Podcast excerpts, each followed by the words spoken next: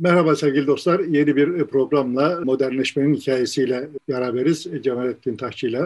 Cemalettin Taşçı ilk programda bir modernleşme öncesi dünyanın halini e, epeyce bir e, değerlendirmiş, anlatmış idi. 17. yüzyıldan e, başlayarak bugün modernleşmenin hikayesini anlatmaya başlayacağız. 17. yüzyılın başını alarak oradan bugüne dünyada ne değişti modernleşme adına. Osmanlı'da da o süreçte neler yaşandığıyla belki mukayeseli olarak bir değerlendirelim istiyoruz. Ben böyle bir giriş yaptım ama Osmanlı kısmını sonra da gelebiliriz. 17. yüzyılda başlayalım bakalım. Yani şimdi sonuçta geçen hafta dünyanın genel bir panoramasını çizmiş ve işte bu dünyada modernleşme diyebileceğimiz şeylerin bir işaretini arıyor olsaydık bunları Avrupa'da bulamazdık. Olsa olsa işte Babür İmparatorluğu'nda falan bulabilirdik gibi bir takım testler yapmış idim. Şimdi ama ısrarlı bir biçimde işte Avrupa modernleşmesinin 13. 14. yüzyıla kadar taşır ama biz 17. Hani yüzyılın başından bir başlayalım demiştim. Bu anlamda genel olarak Avrupa'ya yoğunlaşmaya çalışacağım bundan sonra Osmanlı da dahil olmak üzere. Hani Babür İmparatorluğu ve Çin ile ilgili çok fazla tespitlere girmeyeceğim ama bu sürece gelirken evet dünyada doğu dediğimiz medeniyet önemli bir dönem boyunca dünyanın en parlak medeniyeti olmuş idi. Şimdi bu doğu ve batı arasındaki yarışı diyelim kendince kendi yaklaşımıyla uzun uzun tahlil etmiş olan Morris diyor ki işte 1700'lere yani 17. yüzyıla 1600'lere geldiğimizde dünya bilmem kaçıncı defa bu eski Roma'nın ve Çin'in kırmış olduğu rekorları denemiş idi ve bir defa daha denemiş idi. Çünkü 16. yüzyıl parlak bir dönemdi bütün insanlık için. Geçen hafta konuşmuştuk. Ama eğer 17. yüzyılın başında diyelim ki Roma döneminde yaşamış birisi dünyaya gelse ve etrafa baksaydı yani e tamam iyi hoş güzel şeyler görünüyor etrafta ama yani Roma dönemiyle kıyaslandığında öyle çok parlak bir şey yok derdi diyor. Evet bütün rakamlar, istatistikler böyle gösteriyor. Yani hayat standardı itibariyle bakıldığında Roma döneminin hayat standardıyla 17. yüzyıl başındaki hayat standartı arasında ciddi bir fark yok gibi görünüyor. Ortalama hayat standartları açısından. Şimdi burada yalnız bir haksızlık var. O da şu 17. yüzyıla gelindiğinde dünya nüfusu 17 yüzyıl öncesine kıyasla ciddi miktarda artmıştı. Yani aynı standart çok daha geniş bir nüfus tarafından paylaşılabilir hale gelmişti. Birincisi bu. İkincisi dünya küreselleşmişti. Bu küreselleşmiş olma hikayesi yani dünyanın bütün taraflarının bütün taraflara değebiliyor olması asıl zaten hikayeyi değiştirecek. Yani buradan itibaren modernlik diyeceğimiz şeyin doğmasının arkasındaki esas olay işte o temasların yoğunlaşmış olması olacak. Ama 17. yüzyılın başında bu temaslar yoğunlaşmış olduğu halde yani Avrupalılar önce Amerikalıları keşfedip, keşfedip sonra uzak doğuyla temas etmiş oldukları halde henüz bunun net verimleri ortaya çıkmış gibi görünmüyor. Oyun kilitlenmiş gibi görünüyor birçok bakımdan ve bu tür durumlarda oyunlar kilitlendiği zaman genel olarak ya ekstra bir örgütlenme modeli gelişir ve yeni fırsatlar, yeni imkanlar doğar, o tarafa doğru akar. Yani evrim teorisi de olay böyle olur. Veya dışsal bir faktör yani işte meteor düşmesi vesaire filan gibi dışsal bir faktör oyunun zeminini değiştirir ve o değişen zeminde kilitlenme ortadan kalkar. Şimdi göreceğiz ki aslında üç tane temel dışsal girdi var Avrupa medeniyeti açısından baktığımız zaman mevzuya. Bu üç tane e, dışsal girdinin bir tanesinin üzerine bugün yoğunlaşalım diye düşünüyorum. Eğer vaktimiz kalırsa ikincisine de bakarız. Dışsal olarak iklim ciddi ölçüde bir darboğaz halini almaya başladı. Uzunca süredir dünya soğuyor idi ve 17. yüzyıl başında artık bu soğuma devam ettiği, işte 1650'lere e, kadar devam etti bu soğuma. Artık sıkıntı yaratacak seviyeye gelmiş idi ve o parlak 16. yüzyıldan sonra çok sıkıntılı bir 17. yüzyıla girdi dünya. Avrupa'da bunun en çok etkilenen yerlerinden bir tanesiydi. İkinci faktör ciddi miktarda gümüş girdi. Üçüncü faktör de daha önce Avrupalıların daha doğrusu eski dünyanın, Avrasya'nın bilmiyor olduğu besinlerle tanıştık. Başta patates ve mısır olmak üzere ama işte domates, biber, tütün, kahve, kahve sayın kakao vesaire gibi böyle çok sayıda yeni bitki hayatımıza girdi. Amerika'dan getirildi yani. Onları devam etmeden önce e, şunu şey yapalım istersen. Avrupa derken ne hangi coğrafyayı e, kastediyoruz? Mesela Osmanlı bütün topraklarıyla Avrupa mı sayılıyor? Yani şimdi çok da böyle şey sınırlar koymak gerekmiyor ama Osmanlı'nın bütün topraklarını Avrupa, Osmanlı İstanbul itibariyle Avrupa'da. Rusya Asya'ya doğru bu dönem boyunca yayılacak ama sonuçta Rusya'nın yönetim merkezi Avrupa'da ve Avrupa oyununun bir parçası yani. Böyle çok nasıl desem çok keskin sınırlarla tarif etmek gerekmiyor. Ama ana hatları itibariyle birbirine temas ediyor olan entiteler var ve bu entiteler ben söz ediyorum Avrupa derken. Şimdi kabaca bakalım ee, Avrupa'da ve dünyada o dönemde işte kimler iktidarda? Türkiye'de yani Osmanlı'da 3. Mehmet işte 1595'te tahta geçmiş ama çok kısa bir şey var. 1603'te ölmüş. Onun yerine birinci Ahmet gelmiş. İşte o da 1917'de ölmüş. Ondan sonra bir türbülans var. Deli Mustafa geliyor. Deli Mustafa'nın deli olduğu tespit edildiği için hal ediliyor. Onun yerine Genç Osman geliyor. Sonra Genç Osman çok trajik bir biçimde öldürülüyor. Böyle bir şekilde hal edilen ilk Osmanlı padişahı oluyor. Arkasından yeniden Deli Mustafa getiriliyor. Deli Mustafa'nın bu işi halledemeyeceği görüldüğü zaman 4. Murat getiriliyor. Ahmet'in öteki oğlu. 4. Murat 13 yaşında tahta geçiyor ve olağanüstü bir türbülans dönemi var. Bu şimdi bizim tarihimizde baktığımız zaman böyle hani dehşetle anlatıyor olduğumuz yani o Süleyman Selim dönemlerinden sonra, parlak dönemlerden sonra dehşetle anlatıyor olduğumuz ve işte böyle Osmanlı'nın çözülüşüne dair filan anlattığımız bir hikaye. Buna karşılık şimdi mesela İngiltere'de ne oluyor? İşte bir Elizabeth dönemi var. O Elizabeth uzun bir dönem, 45 yıllık bir iktidarı var ve altın çağ sayılıyor. O Elizabeth bu Elizabeth değil yani. bu o kadar uzun süredir şey, iktidarda ki yani sanki oraya kadar götürülebilir gibi görünüyor. Bu birinci Elizabeth ve işte altın çağ addediliyor onun dönemi. Onun ayrıntısına geleceğim. Ama işte Elizabeth de 1603'te ölüyor. Onun yerine altın James geliyor ve İngiltere'de bir türbülansa giriyor. İngiltere iyi önemsiyoruz ve anlatıyoruz. Çünkü işte ileride oyunun baş aktörleri ne olacak? Ama o tarihlerde İngiltere kimsenin umurunda da değil. Yani Avrupa oyuncularının da umurunda olmayan bir aktör. İşte Kutsal Roma e, Cermen İmparatorluğu'nda işte ikinci Rudolf var. İspanya'nın başına üçüncü Filip, Filip gelmişti 1598'de. Orada istikrar nispi olarak devam ediyor. Fransa'da nispi olarak bir istikrar devam ediyor ama Rusya'da da muazzam bir türbülans var.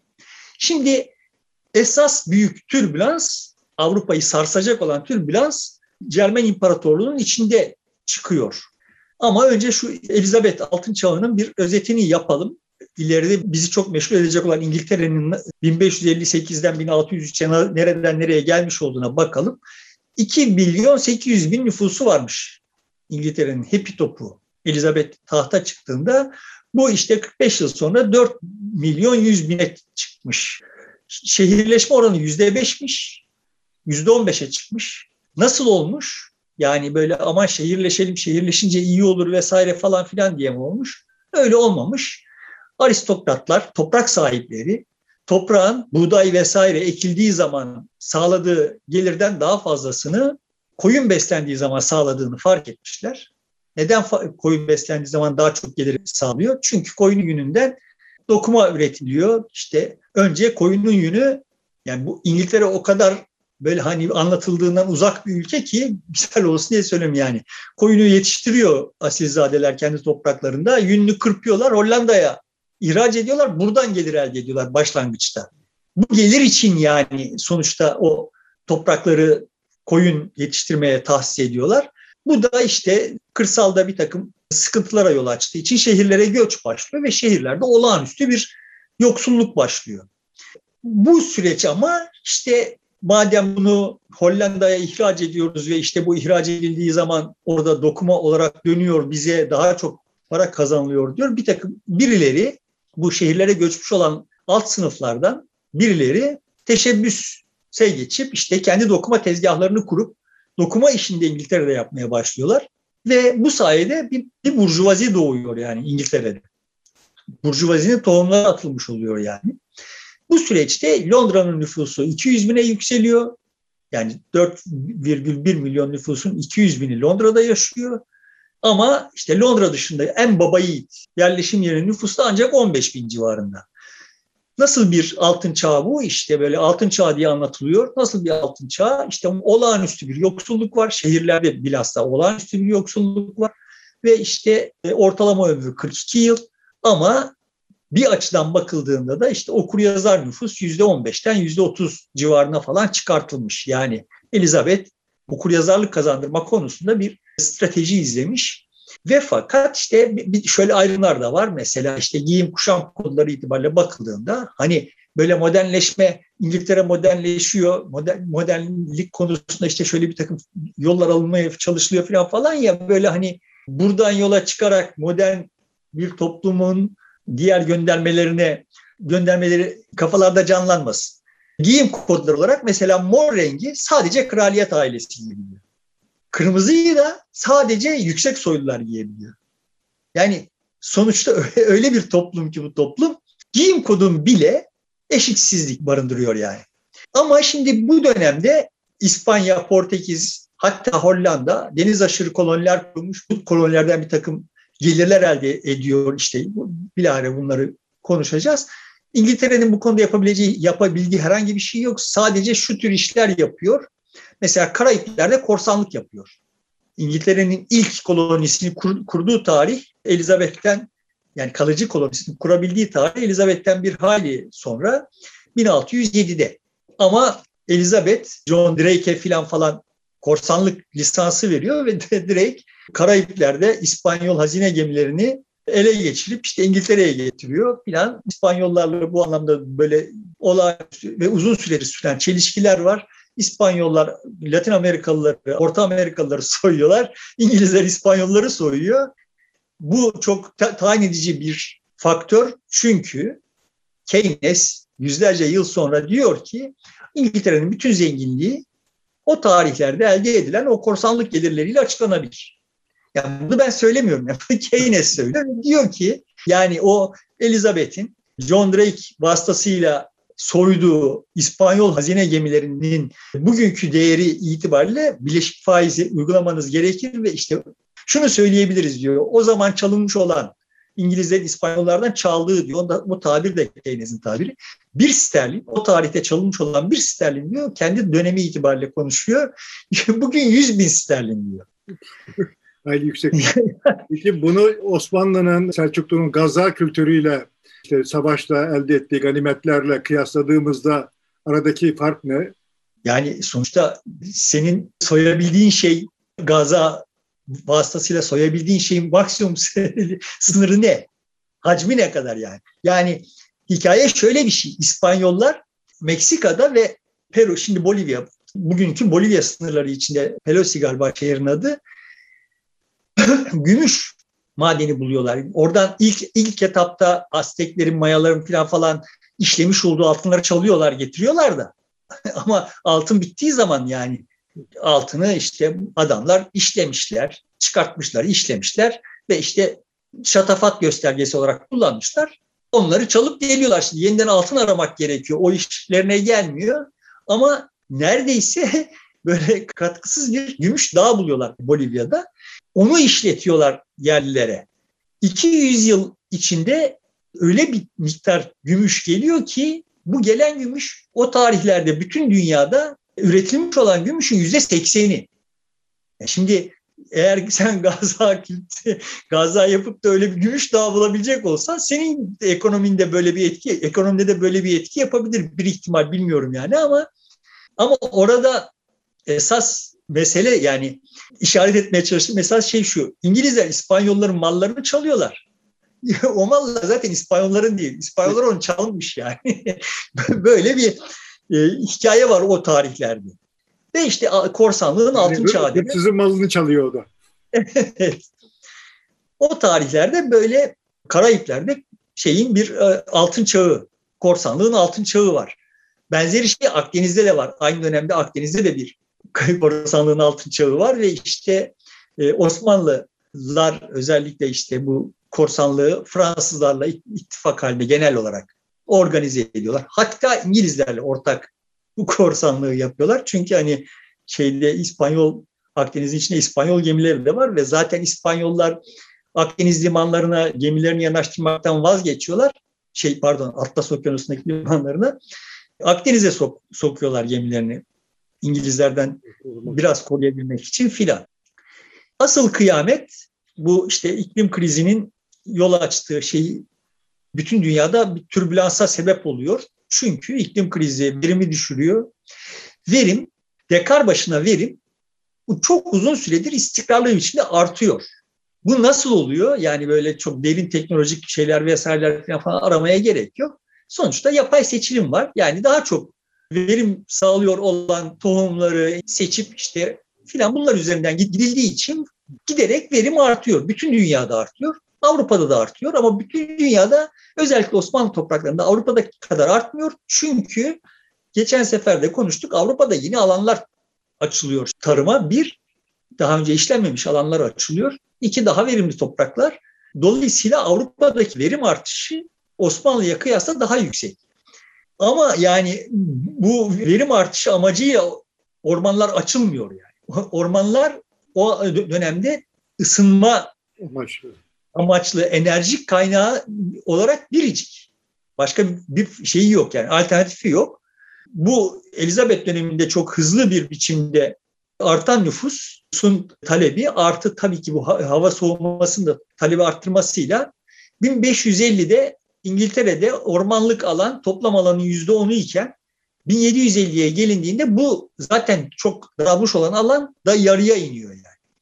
İrlanda'yı bu dönemde kolonileştiriyor. İngiltere'nin ilk kolonisi İrlanda yani. İrlanda'yı kolonileştiriyor İngiltere.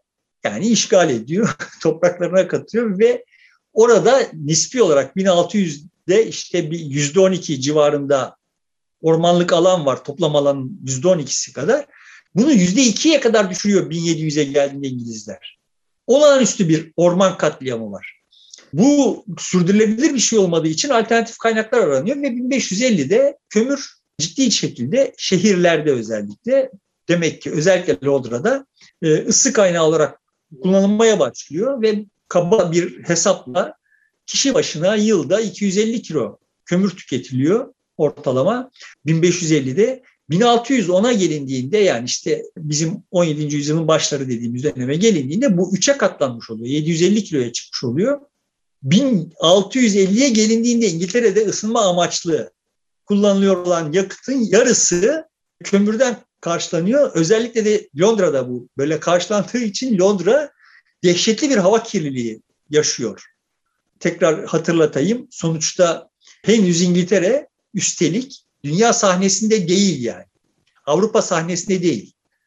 Yeni yeni işte 1650'lerden sonra falan girmeye başlayacak. Şimdi bu süreçte Osmanlı'da işte Genç Osman Genç Osman'ın haline vesaire falan falan yol açacak krizleri kabaca hatırlayalım. Yüzyılın başlarında Celali isyanları çıkıyor. İşte Genç Osman bir sefer yapmaya karar veriyor Lehistan'a. Bu seferde Yeniçeri'nin tavrından, davranışından pek memnun kalmıyor. Bu bir ıslahata niyet ettiği söyleniyor. Bu ne kadar doğru bilmiyoruz yani. Sonraki kayıtlarda böyle bir iddia var ama o dönemin kayıtlarında böyle bir şey yok. Olsa da zaten bu hani kayıtlara nasıl girer onu da bilmiyoruz. Ama sonuçta bir biçimde Yeniçeriler Genç Osman'ın kendilerine karşı bir kumpas kurduğundan şüpheleniyorlar ve Genç Osman'ın kellesini istiyorlar. Olağanüstü biçimsiz işler oluyor ve işte sonuçta Genç Osman'ın boynu vuruluyor, öldürülüyor yani Yeniçeriler tarafından. Ama bu zaten toplumda birikmiş olan huzursuzlukların üstüne bir de bir padişahın böyle öldürülmüş olması üzerine Anadolu'nun dört bir yanında isyanlar patlıyor. İşte Abaza isyanları falan patlıyor. Yeniçeri katliamları başlıyor vesaire. Sonra bu Kırım'a yayılıyor isyanlar, isyanları bastırmak için yapılan her şey isyanları büyütüyor vesaire. Dördüncü Murat iktidara gelip olağanüstü şiddet politikalar uygulayana iktidara geldiği zaman uygulayamıyor dediğim gibi 13 yaşında ama işte hani kendisi annesinden iktidarı alabilecek kadar kendisine güvenecek hale geldiğinden itibaren olağanüstü şiddet politikalar uygulayarak yani işte hani hep bilinen bu işte tütün yasağı, alkol yasağı, gece fenersiz sokağa çıkma yasağı vesaire falan böyle ve bütün bu yasakları çiğnemenin cezası olarak da ölüm uygulamaya başlayarak ancak bir istikrar tırnak içinde kendince sağlıyor ve işte orada Genç Osman'ın katlinden doğan mutsuzlukları vesaireyi falan falan da yeniden tahta güven sağlayarak gideriyor gibi. Aslında işte hani işler yeniden, yeniden yoluna giriyor. İran geriletiliyor, Safeviler geriletiliyor filan. Osmanlı böyle duruluyor. Hemen hemen aynı dönemlerde Avrupa'da olay şöyle patlıyor. Hep sözünü ettiğimiz Kutsal Roma Germen İmparatorluğu var. Kabaca işte bugünkü Almanya, işte İsviçre Hollanda gibi bölgeleri kapsayan bir yer. Anadolu'dan küçük bir yer yani. İçinde 1800 tane entite var. Yani ben izleyicilerden bilmeyen varsa tavsiye ederim yani şey Kutsal Roma Cermen İmparatorluğu haritası diye Google'a baksınlar böyle. Enteresan. Dünya tarihi, insanlık tarihi muhtemelen hiç görülmemiş çok tuhaf bir siyasi organizasyon yani. E, her birisi kendi başına yakında e, hemen komşularının hepsiyle ihtilaflı olan 1800 tane entiteyi düşün Anadolu'nun içine yerleştirdiğini yani. Böyle bir yukarıda güya bir imparator var ama herkesin herkes de başına buyruk filan. Bunlar arasında bazıları tabii diğerlerinden daha güçlüler. Onların güya, onlar güya bir imparator seçme yetkisine sahipler ama o yetkiyi de işte şeye devretmişler. Habsburglara devretmişler filan. Burada daha önce bir cıngar kopmuş idi protestanlığın yayılmasıyla birlikte ve bu Habsburg anlaşmasıyla sükunete erdirilmiş idi. Ama işte 1618'de 30 yıl savaşları denen savaş başlıyor. Şimdi bu ismi koyarken de haksızlık ediyorlar yani savaşlar sanki savaş sanki 30 yıl sürmüş gibi. Halbuki sadece 29 yıl 51 hafta sürüyor yani. Koskoca bir 8 gün var yani 30 yılın tamamlanmasına ama bunu ihmal ediyorlar. Neyse yani 30 yıl boyunca Avrupa'nın içinde ortasında herkes herkesi boğazlıyor. Yani öyle böyle bir kıyım değil yani bu. Katoliklerle Lüteryanlar, Protestanlar birbirlerine giriyorlar. Zaten girmişler bir de bu savaştan önce Kalvinistler giriyor sahneye. Hem Katoliklere hem Lüteryanlara karşı olarak. Yeni bir protestan mezhep olarak iyice çetrefilli bir hal alıyor. Sonuçta Kutsal Roma Cermen İmparatorluğu denen coğrafyanın e, nüfusu savaş öncesinde 18 milyon iken savaş bittiğinde yani 30 yıl sonra 12 milyona düşmüş oluyor. Nüfusun üçte birini kaybediyor fiilen yani. Normalde hani bir de artmasını bekleyecek olursa ne kadar bir... Kat artması gerekirken üçte birini kaybetmiş oluyor. Evet. Şimdi bu tabii ki hani savaşta, cephelerde vesaire falan, falan ölenler değil yani. Ciddi miktarda 2 milyon civarında asker kaybı var. Ama bu 2 milyonun da önemli bir bölümü aslında hastalıktan, açlıktan ölüyor. Çok uzun sürüyor. Çok uzun sürdüğü için zaten iklim nedeniyle sıkıntılı olan, iyice kırılganlaşmış olan üretim savaş nedeniyle çökünce herkes aç kalıyor yani. Olağanüstü açlık ve kıtlık yaşanıyor. Kuşatmalar sırasında çok insan ölüyor. Sivil ölümlerin çoğu o şekilde gerçekleşiyor. Ve bu savaş sürerken, Avrupa'da bu savaş sürerken, kıta Avrupa'sında İngiltere'de de bir iç savaş çıkıyor. İngiltere'de enteresan işte İngiltere ve İskoçya ayrı krallıklar. İngiltere'de İskoç hanedanı İngiltere'de bir hak iddia ediyor. O arada işte İrlanda'da bir takım İrlanda güya işte İngiliz toprağı. Bunların üçü arasında bir sıkışıklık oluyor. İşte üç krallık savaşı diye adlandırılan bir iç savaş çıkıyor. O da uzun sürüyor ve fakat o bu kadar kayba yol açmıyor. Paralel olarak yürüyen bir başka savaş daha var. O da 80 yıl savaşı. o da İspanyol, da geçen programda söz etmiş idik. İspanyol Habsburgları Hollanda'da hakimiyet kurmak ve işte oradaki protestan hareketi sindirmek filan derdindeler. Bu sebeple işte o da bu süreç içinde devam ediyor. Bu arada bu Kutsal Roma Cermen İmparatorluğu'nun içinde sürüyor olan savaş zaten Kutsal Roma Cermen İmparatoru bizatihi Avusturya Habsburglar olduğu için zaten onlar taraflar, öteki onlar taraf olduğu için İspanyollar taraflar, Fransa komşu olduğu için taraf. Sonra bunlara İsveç giriyor, işte oyuna Danimarka giriyor filan.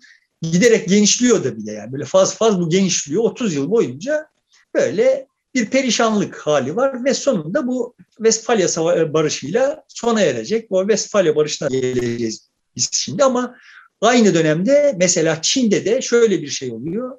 Çok uzun süredir Çin'e hükmediyor olan Ming Hanedanı bir isyan başlıyor. Qin Hanedanı tarafından kuzeyde. Önce Çin bölünüyor. Sonra Qin Hanedanı bütün Çin kontrolünü ele geçiriyor. Benzeri bir süreç Çin'de yaşanıyor. Ve benzeri bir süreçte Rusya'da yaşanıyor. Rusya alt üst oluyor. Rusya'da isyanlar çıkıyor. Nispi olarak kendisini toparlamış olan Rusya yeniden bir türbülansın içine giriyor. Yavaş yavaş işte dünya buralardan çıkmaya başlıyor Westfalia Barışı ile birlikte ve işte en bu dünyanın az... her yerinde bu karışıklıkların olması, çatışmaların olmasının temel nedeni tarımın yeterli olmaması yoksulluğun olması mı? Şimdi genel olarak öyle açıklanıyor. Şöyle anlatmaya çalışayım yani durumu. İnsanlık tarihi boyunca hep aslında yani bütün evrim ve canlılar için böyledir bu olay ve insan da bu anlamda istisnai değil yani.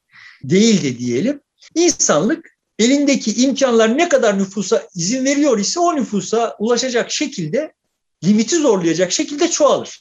Şimdi bütün bir 16. yüzyıl boyunca artmış çünkü daha ehven şartlar var. Teknoloji nispi olarak gelişmiş, barış var, toprakların verimi artmış, topraklar da genişlemiş ve o limiti zorlayacak şekilde çoğalmış. Şimdi o nüfusu besleyecek şartlar ortadan kalkınca yani İngiltere'de filanca yerlerde bir takım insanlar işte daha doğrusu topraklar üretimden çekilince benzer şekilde İspanya'ya giren kaynaklar da belli odaklarda ciddi zenginliğe yol açıyor. Bu zenginlik de belli insan gücünü üretimden çekiyor. Dolayısıyla bir de iklim krizi de var. Bunlar üst üste binince üretim mevcut nüfusu besleyemeyecek kadar daralıyor. Daralınca huzursuzluklar başlıyor. Huzursuzluklar başlayıp ayaklanmalar başlayınca üretimden çekilen insan gücü ve kaynak azalıyor ve bu bir kendisini besleyerek sürüyor yani. Dolayısıyla böyle bir türbülans var. Ama hani burada güzel müdahale ettin yani. Sonuçta insanlık aslında genel olarak hep çok yakın bir tarihe kadar genel olarak hep besleyebileceği sınır neyse o sınırda yani mevcut sosyal organizasyonu, iktisadi organizasyonu ve kaynakların verimliliği itibariyle besleyebileceği maksimum nüfus neyse o nüfusu hep zorlamıştır yani. Şimdi zorlamıyor. Şimdi böyle hani nüfus kıyametine falan falan söylüyorlar. Şimdi bizim çok geniş tamponlarımız var. Ne kadar geniş oldu da şeyle gördük salgınla. Aslında atıl ciddi miktarda insan gücümüz var. Atıl ciddi miktarda toprak var. Atıl ciddi miktarda teknoloji var. Bunlar kullanılmıyor yani. Ama o dönemlerde her şey limitine kadar kullanıldığı halde insan nüfusu oraya kadar artıyor yani. Hep hep limit zorlanıyordu. Bütün canlılarda olay böyledir zaten yani. O dönemde de işte böyle üst üste birkaç olay binince zaten kırılgan olan nüfus dengesi sıkıntıya sebep oluyor ve o da işte çok ciddi türbülanslara yol açıyor bütün dünyada. Bunun istisnası Babil İmparatorluğu yine. Yani hani o tarihlerde yaşamaya en değer yer hala Babil İmparatorluğu. Yaşamaya en elverişli olmayan yer de İngiltere. O işte altın çağ diye adlandırdıkları o altın çağ bizim altın çağımıza, Süleyman'ın altın çağına denk geliyor. O altın çağ İspanya'nın, Habsburgların altın çağına denk geliyor. Ve sonra türbülans da her yerde aynı anda çıkıyor. Yani her yer aynı anda altın çağ, her yer aynı anda türbülans. Böyle çok derin bizim kendi tarihimize bakıp vay Süleyman ne kadar akıllıymış ama işte Cem Sultan ne kadar ahmakmış ya da Ahmet ne kadar ahmakmış demenin falan falan çok manası yok. dönem öyle bir dönem. Ve işte orada da bahtı gülmüş. Adam çok uzun süre yaşamış yani gibi bir durum var. Bu dönem aynı zamanda Amerika'ya bir göçün de başladığı zaman mı? E şöyle İspanyollar ve Portekizler Amerika'da koloniler kurmuşlar ama böyle çok ciddi bir nüfus göçü yok Portekiz'den İspanya'dan. Zaten sonra da çok yok. Yani orada onlar koloniler kuruyorlar, idareciler götürüyorlar ve yerli ahaliyi sömürüyorlar akla ziyan biçimde sömürüyorlar. Sonra yerli ahaliye yetmediği zaman Afrika'da köle ticareti var. Zaten İngilizler için de asıl karlı iş köle ticareti. Yani onların bu oyuna ilk dahil oldukları olay köle ticareti. Afrika'dan köleleri alıp işte Karayiplere götürüyorlar. Orada muazzam plantasyonlar var falan. Şimdi yavaş yavaş ama koloniler kuruluyor. İşte Fransızlar kur, kuruyorlar, Hollandalılar kuruyorlar. Bunlar çok çok önemsiz seviyede henüz 17. yüzyılın başlarında. Hele İngilizlerin dediğim gibi hiç yok. Yani ilk defa 1607'de bir grup insanı götürecekler. Sonra da şöyle davranacaklar. İşte diyelim ki falan yere sadece işte Püritenleri götürecekler. Öteki yere sadece Katolikleri götürecekler. Yani toplumun içindeki din farklılığı nedeniyle ortaya çıkmış olan gerilimleri boşaltmak için böyle kolonileri kullanmaya başlayacaklar. Ama onlar başlangıç itibariyle çok çok önemsizler. Yani nüfusu absorbe etmek konusunda çok önemsizler yani. O 17. yüzyıl başlarında ilk yarısında çok önemsizler. Zaten İngiltere başka sebeplerle de hani işte Londra'daki hava kirliliği vesaireden söz ettik ama başka sebeplerle de en yaşanmayacaklar. Çünkü bir de İngiltere'de gerçi o savaş çok fazla bir kıyma yol açmıyor ama iç savaştan sonra bir işte ara dönem bizim fetret devri gibi bir dönem, kralsı bir dönem oluyor vesaire falan falan ciddi sıkıntılar yaşanıyor yani. Ta ve bunlar 1660'lara kadar sürecek. İngiltere siyasi olarak olağanüstü bir türbülansı çok uzun süre yaşıyor yani. Ama işte modernleşme yani buraya kadarki gevezeliğimiz esas sebebi şu hani bugün modernleşme dendiğinde kastediliyor olan ne varsa o dönemin e, Avrupa'sında buna dair hiçbir işaret yok. Herhangi bir yerinde hiçbir işaret yok. İşte Vesfalya ile birlikte böyle bir takım laflar edilmeye başlayacak. Ama bir şey var. Bir işaret var yani. Mesela işte 1600'lerin başlarında kurulmuş iki tane şirket var. Bayağı bildiğin hisse senedi satarak kurulmuş bir tanesi İngilizlerin bir tanesi Hollandalıların Doğu Hindistan kumpanyaları. Şimdi bu modern bir şey yani. İngilizler bu konuda daha ileri gidiyorlar ve kolonileri böyle kuruyorlar. Yani hisse senedi satıyorlar ve işte Virginia şirketi diye bir şirket gidip Amerika'da koloni kuruyor yani. Onun gelirlerinden baktığın zaman İngiliz kolonisi olacak o. tamam mı? Yani ama saltanatın bir payı yok. Bir şirketin malı yani. Bunlar şimdi çok yeni buluşlar. İktisadi anlamda çok yeni buluşlar. Şimdi peki o para nereden geliyor? İşte o para büyük çoğunlukla İspanyol hazinelerinden çarpılan para işletiliyor. Yani işte bu soylu kesimi toprak sahibi ve böyle işte hani koyun yetiştirmekten anlıyor ama koyunu kırpıp onun yününün ticareti ne yapmaktan anlamıyor. O yünü dokumaktan da anlamıyor. Böyle işleri de süfli işler olarak görüyor. Sevmiyor da yani. Bunları yapan insanlar yeni zengin sınıf olarak zuhur etmeye başlıyorlar. Onlar bu tür şirketlere soylularla beraber şimdi onlar bu işleri yaptıkları için kendileri zenginleşiyorlar ama soyluları da zenginleştiriyorlar. Çünkü soylular eskiden buğday ekiyorlardı. Bire 7 alıyorlardı. Şimdi koyun yetiştiriyorlar. Bire 17 alıyorlar. Soylular da zenginleşiyor. Şimdi dolayısıyla bu tür maceralara para yatırabilecek insanlar türemiş durumda yani. Yani toplumun belirli kesimleri aynı anda zenginleşiyor İngiltere'de demek ki o dönemde. Bu iş böyledir zaten. Bütün dünyada hep böyle. Sonuçta zenginleşildiği zaman en alttaki de zenginleşir. Mesele şu, en alttakinin zenginleşmesiyle en üsttekinin zenginleşmesi arasındaki makas açılır. Yani sonuçta ticareti geliştirdiğin zaman e, şöyle düşün şimdi. İspanyollar gidip Petosi'de gümüş çıkarttırıyorlar. Bunu İspanya'ya getiriyorlar. O parayla Hollandalıların Doğu Hindistan'dan getirdikleri pamuğu satın alıyorlar. Pamukluyu satın alıyorlar. Şimdi eğer o İspanyollar o parayı harcamasalar Doğu Hindistan'da o pamukluyu üretenler de zenginleşemeyecek.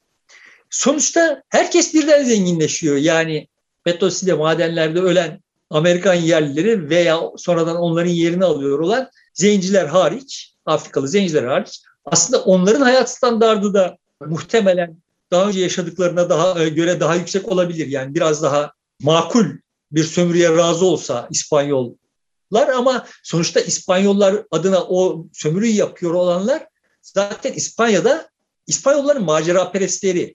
Yani onlar en kısa süre içinde en büyük vurgunu vurmak gibi bir hesaba sahipler. Yani yoksa hani daha sonraki kolonizasyon döneminde işte plantasyonlar falan falan döneminde daha makul bir takım politikalar üretilmesi gerektiğine dair içeride dışarıda tartışmalar yürüyecek. Ama o dönemde oralarda o madenlerde neler olduğunu Avrupalılar bilmiyor bile yani.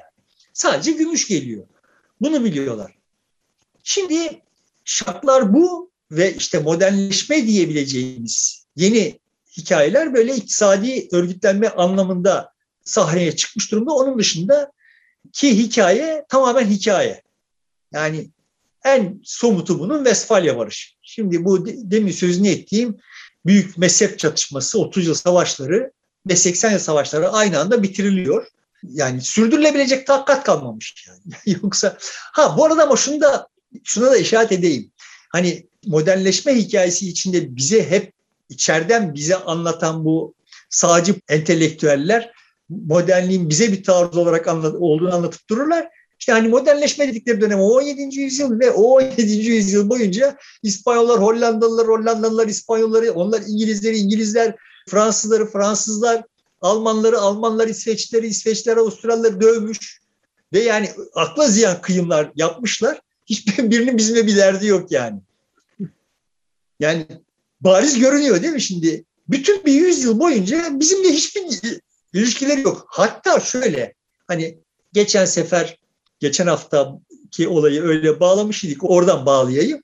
Sonuçta Avrupa işte 16. yüzyılda bir böyle yeniden birleşme, yeniden bir Roma İmparatorluğu birliği sağlama falan falan hayalleri kuruyor. Neden? Çünkü işte Türklere karşı kendisini korumak için böyle Türklere gidip saldırıp bir şeyler yapmak falan filan gibi hayaller falan kuramıyorlar da. Hani Türklerin ilerlemesini durdurmak için bir Avrupa Birliği kurma hayali kuruyorlar. Yekpare bir Avrupa. Bunda işte Filip'ten ümit ediyorlar. Ve işte çok yaklaştıklarını zannettikleri anda işte Filip de öldükten sonra bu tablo ortaya çıkıyor. Yani olağanüstü parçalanmış ve herkesin herkese dövüştüğü ama hiç kimsenin Türklerle dövüşmediği bir Avrupa. Şimdi bu Avrupa'dan bir şey çıkacak. Yani o evet, son... Osmanlı da mesela kendi gücünü toplayıp Avrupa'ya saldıramıyor. Saldıramıyor işte. O da kendi içindeki türbülansla uğraşıyor. Ama işte hani hikaye şöyle olmuyor yani seni Avrupalılar gelip yenmiyorlar yani. Evet. Sen de iklim kriziyle baş edebilecek organizasyona sahip olmadığın, işte kendi içindeki çelişkileri çözebilecek, yaratıcılığı sergileyemediğin, belki sahiden de Cem Sultan hani olayı sezmiş vesaire ve işte bu organizasyonla biz bu işi götüremeyiz. Yeni bir organizasyona ihtiyacımız var demiş. Çünkü öyle rivayetler de var yani. Çok uçuk rivayetler ama hani saltanatı Bursa'ya taşımak vesaire filan falan. Çünkü şöyle şeyler oluyor yani. Yeniçeri maaş defterlerine bakılıyor. Maaş aldığı söylenen işte şu kadar kişi var. Fakat Yeniçeri Ocağı'nda o kadar kişi yok. Yani Yeniçeri ağları devleti soyuyorlar. Şimdi bu sadece bir tarafı işin. Bunun gibi kim bilir nerelerde neler var yani. Bir reform bir reform gerekiyor ve fakat bu reformu yapamıyorsun. Çünkü işte Yeniçeriler artık kireçlenmiş. Artık sana bir zamanlar sağladıkları faydayı sağlamıyorlar ve çok olağanüstü bir yükler yani. Bir de zorluk çıkartıyorlar. Senin yapmak istediğin her şeyin karşısına çıkıyorlar. Yani şimdi savaş savaş açılmasını en istemeyenler Yeniçeriler yani mesela. Eskiden savaş açılmasını en çok isteyenler onlardı. Şimdi en istemeyen onlar. Çünkü işte bedavadan maaşlar geliyor. Saltanat bir de hani saltanat değiştirebilecek kabiliyetleri de sergilemişler falan. Dolayısıyla kireçlenmiş sistem. Bu da bütün yani İbn Haldun bunu daha fi tarihte teşhis etmiştir. Sonuçta bütün mekanizmaların başına bu gelir yani. Orada da Osmanlı'nın başına da bu gelmiş. Kimsenin seni gidip dövmesine gerek yok yani. Sen kendi kendi ağırlığının altında çöküyorsun yani. Ha işte orada böyle bir işte 4. Murat gibi birisi geliyor ve eğer bir şey yapacak ise olağanüstü bir şiddet uygulaması gerekiyor. Çünkü o şiddeti uygulamadan sistemin çözülmüş olan yerlerini çivileme şansı yok yani. O da sürmüyor ama. Sonuçta işte bir geçici bir hadise oluyor ve ondan sonra da işte yaşananlar yaşanıyor. Sen şimdi orada buna gerekli reaksiyonu gösterebilecek kıvraklığı gösteremiyorsun. Şimdi ben hep böyle Osmanlı neden yıkıldı filan falan sorusu sorulduğunda hep derim ya bence yani Osmanlı niye o kadar yaşadı diye sormak gerekir. Aslında Osmanlı'nın niye o kadar yaşadığını görüyoruz biz. Eğer Avrupa o türbülansa girmese 17. yüzyıl başından itibaren o türbülansa girmese Osmanlı'yı çok daha önce dağıtacaklar. Belki o da Osmanlı topraklarında yaşayan bizler için, yani bizim atalarımız için daha ehven bir takım sistemleri kurmak için fırsat olacak. Şimdi Avrupa'da olmuş olan şey bu yani.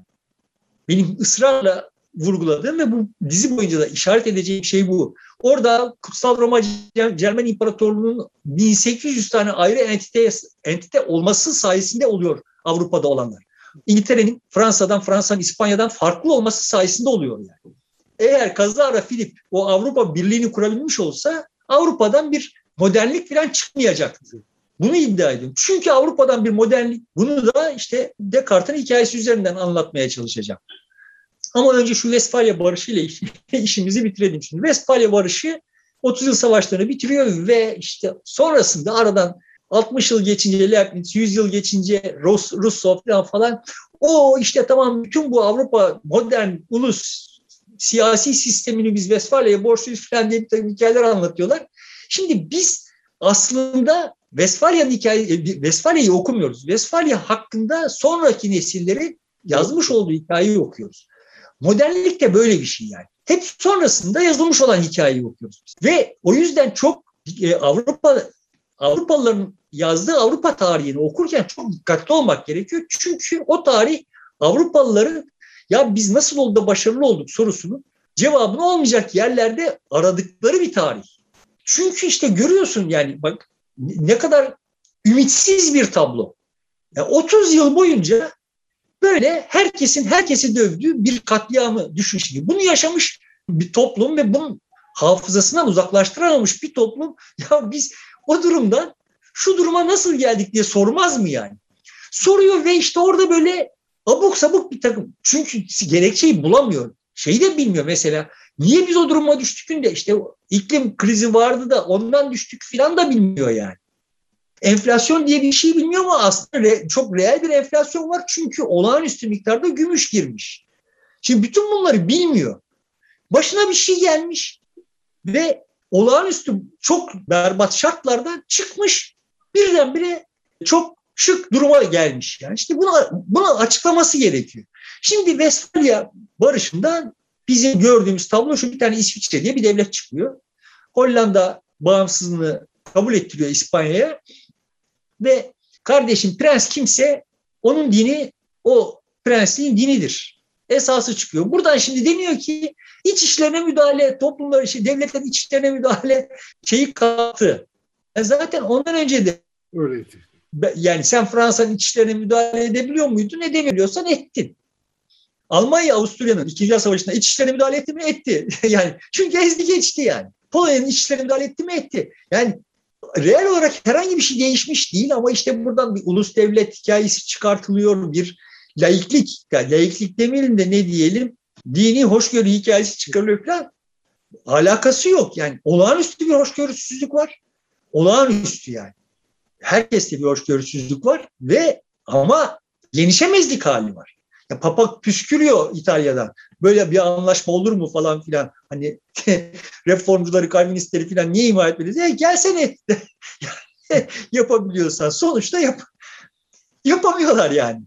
Genişemezlik hali var. Dolayısıyla da karşılıklı tamam kardeşim artık kan dökmeyelim herkesin dini kendine noktasına geliyorlar. Yani.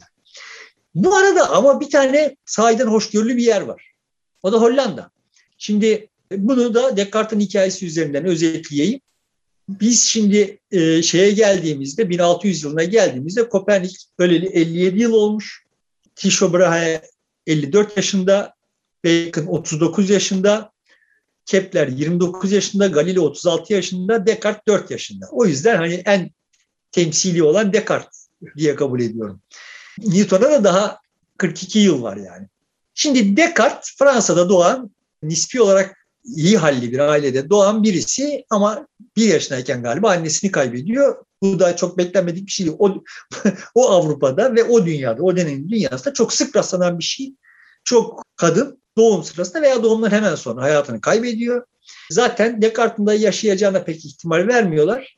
Yaşıyor ama işte okul hayatı bu yüzden sıkıntılı oluyor filan falan. 19 yaşına geldiğinde Descartes okula gidiyor filan falan ama bakıyor ki bu hayat ona göre değil 22 yaşına geldiğinde asker olma hevesiyle yani bu şey sırasında 80 yıl savaşları sırasında Hollanda'ya gidiyor. Hollanda'da işte asker olmaya çalışırken matematik öğreniyor. Oradan da anlıyoruz ki bu bilim denen şeyin iki tane o döneme kadar iki tane besleyicisi var. Birisi kilise, birisi ordu. Yani hani bu Avrupa'da da böyle, Osmanlı'da da böyle yani. Tamam bu iş böyle. De böyle. Hayır, sonrasında sonrasında böyle daha bilim için bilim diyebileceğimiz bir şeyler olmuş ama sonuçta ana hatları itibariyle başka bu, bu işi finanse edebilecek şeyler yok. Sonuçta işte matematik öğreniyor filan falan. İki yıl kadar Hollanda'da kalıyor. O arada bir üşüyor. Soğuk. Böyle bir etki de yapıyor. Kendisini fırın olan bir odaya kapatıyor. Kapıları falan falan kapatıyor. Orada içi geçiyor ve böyle halüsinasyon görüyor. Üç tane şey görüyor yani. Bu onun felsefesinin temeli oluyor bilahare.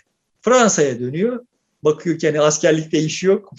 Benim böyle bunlarla uğraşmam lazım diye Fransa'ya dönüyor.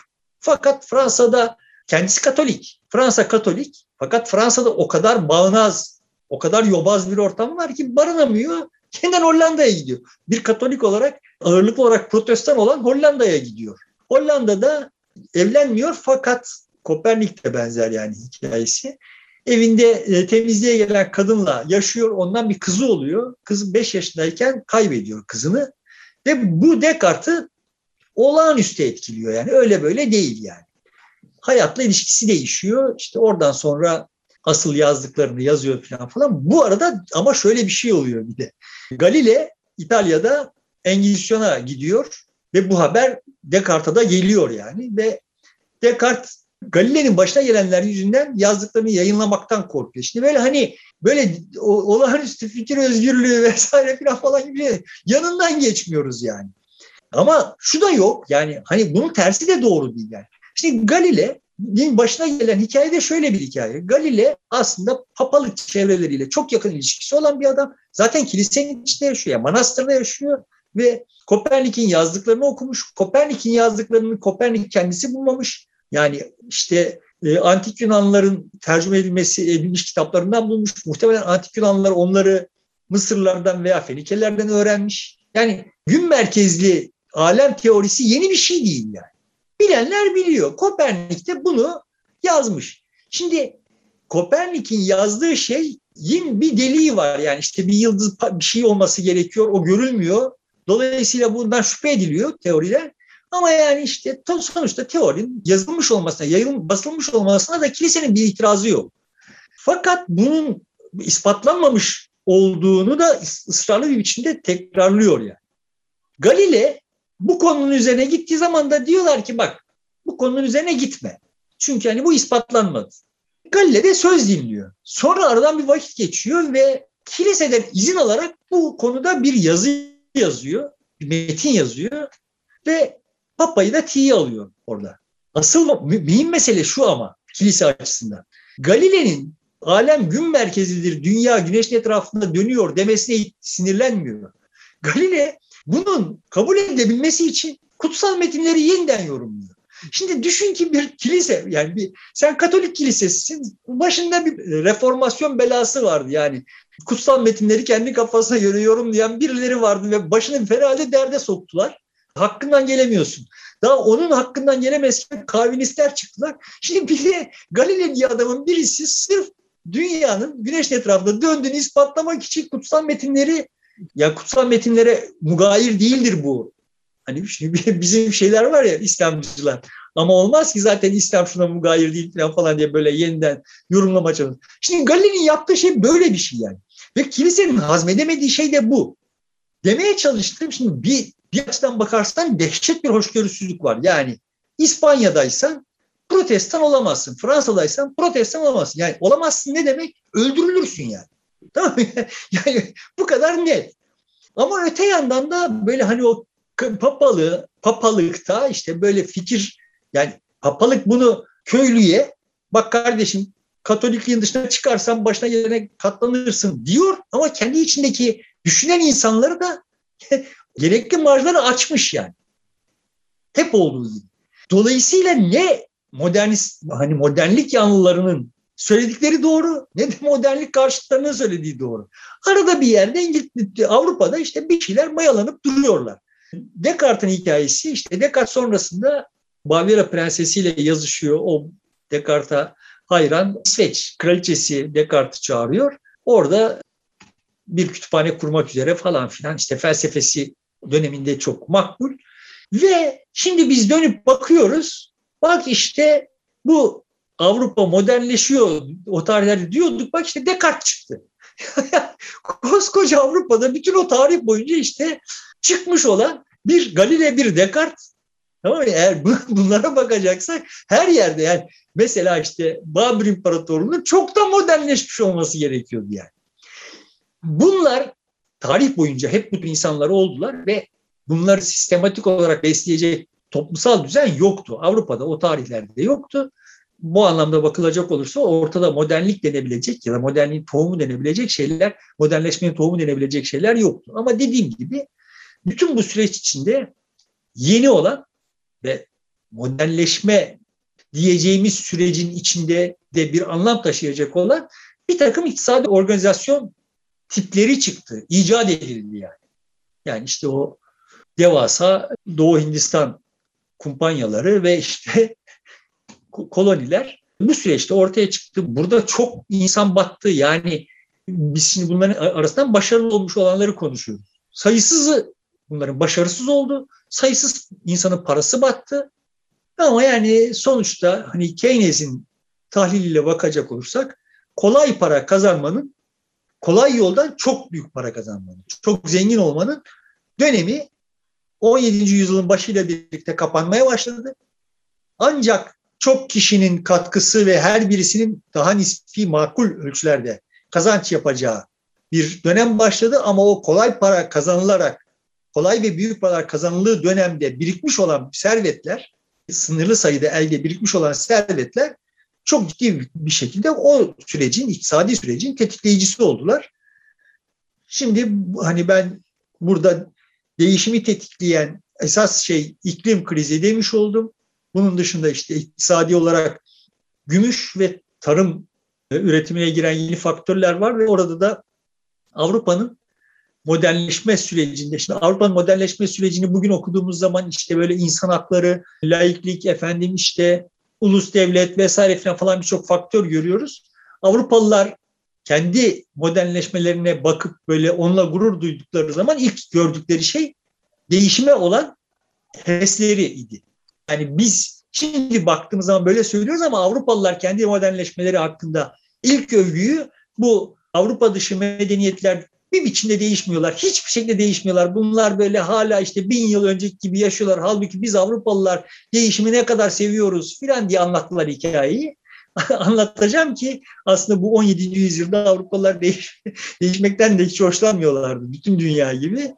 Değişmek zorunda kaldıkları için bir ara değiştiler. Ama hani o tarihler itibariyle bakıldığında değişme hevesi de yoktu. Bir de hani Harari'ye bir gönderme yok böyle bitireyim. Harari de o tarihlere baktığı zaman diyor ki dünyada ilk defa Avrupalılar bilmediklerini bildiler. Yani işte haritalar yaptılar. Bak işte şuralar bilinmeyen yerler deyip boş bıraktılar. Halbuki o güne kadar hep harita yapanlar her yeri dolduruyor. o güne kadar hep harita yapanlar her yeri dolduruyor çünkü her yeri biliyorlardı kardeşim. Eski dünyada ayak basılmamış yer yoktu yani. Yeni dünyaya ayak bastınız ve ayak bastığınız andan itibaren bu tarafa gittiniz Atlantik bu tarafa gittiniz Pasifik. E, ortaya girmeye korktunuz. Ne yapacaksınız yani? O ikisinin arasında bir yer olduğunda ölçümlerde biliyorsunuz yani. Burası da boş dediniz yani. Bilmediğini bilmekle vesaire falan hiçbir alakası yok yani işin. Ama olay şöyle oluyor işte. Ya bir şey var bak burada bir büyülü bir şey bulmamız lazım çünkü çok büyük bir olay. Yani sahiden çok büyük bir iş. O modernleşme süreci insanlığa yaptığı etki sahiden bütün insanlık tarihi boyunca yapılmış olanın misliyle büyüğü. Kısacık bir dönemde olmuş. Yani 150 yıl içinde olup bitmiş neredeyse birçok şey. Ve yani yüz binlerce yılın içinde bir 150 yıla sıkışmış olan çok büyük bir hikaye var. Buna onunla e, eşit ölçekte bir şey bulmamız lazım. Mucizevi bir şey bulmamız lazım diye bakılıyor ve bakılınca bulunuyor. Yani işte o böyle bilmediğini bilmek, öteki değişime hevesli olmak, belki ulus devlet herkes bir şey buluyor. Ama demeye çalışıyorum. Umarım diyorum Umarım yine inandırıyorumdur ki. Bunlar hiçbirisinin izi yoktu yani. O 1700'lerin başında böyle 1400'lerden falan söz etmiyorum. Bu hani modernleşmeyi oradan başlatanlarla falan zaten hesabımızı kapatalım. 1700 gibi yakın bir tarihte bugün söz edilmiş olan modernlikle ilgili olarak söz edilmiş olan ne varsa bunların hiçbirisi yoktu yani. Diyelim burada bitirelim. Peki evet. sevgili dostlar burada bitiriyoruz e, modernleşmenin e, hikayesini. E, ikinci bölümünü. Üçüncü bölümde görüşmek üzere. Şimdilik hoşçakalın.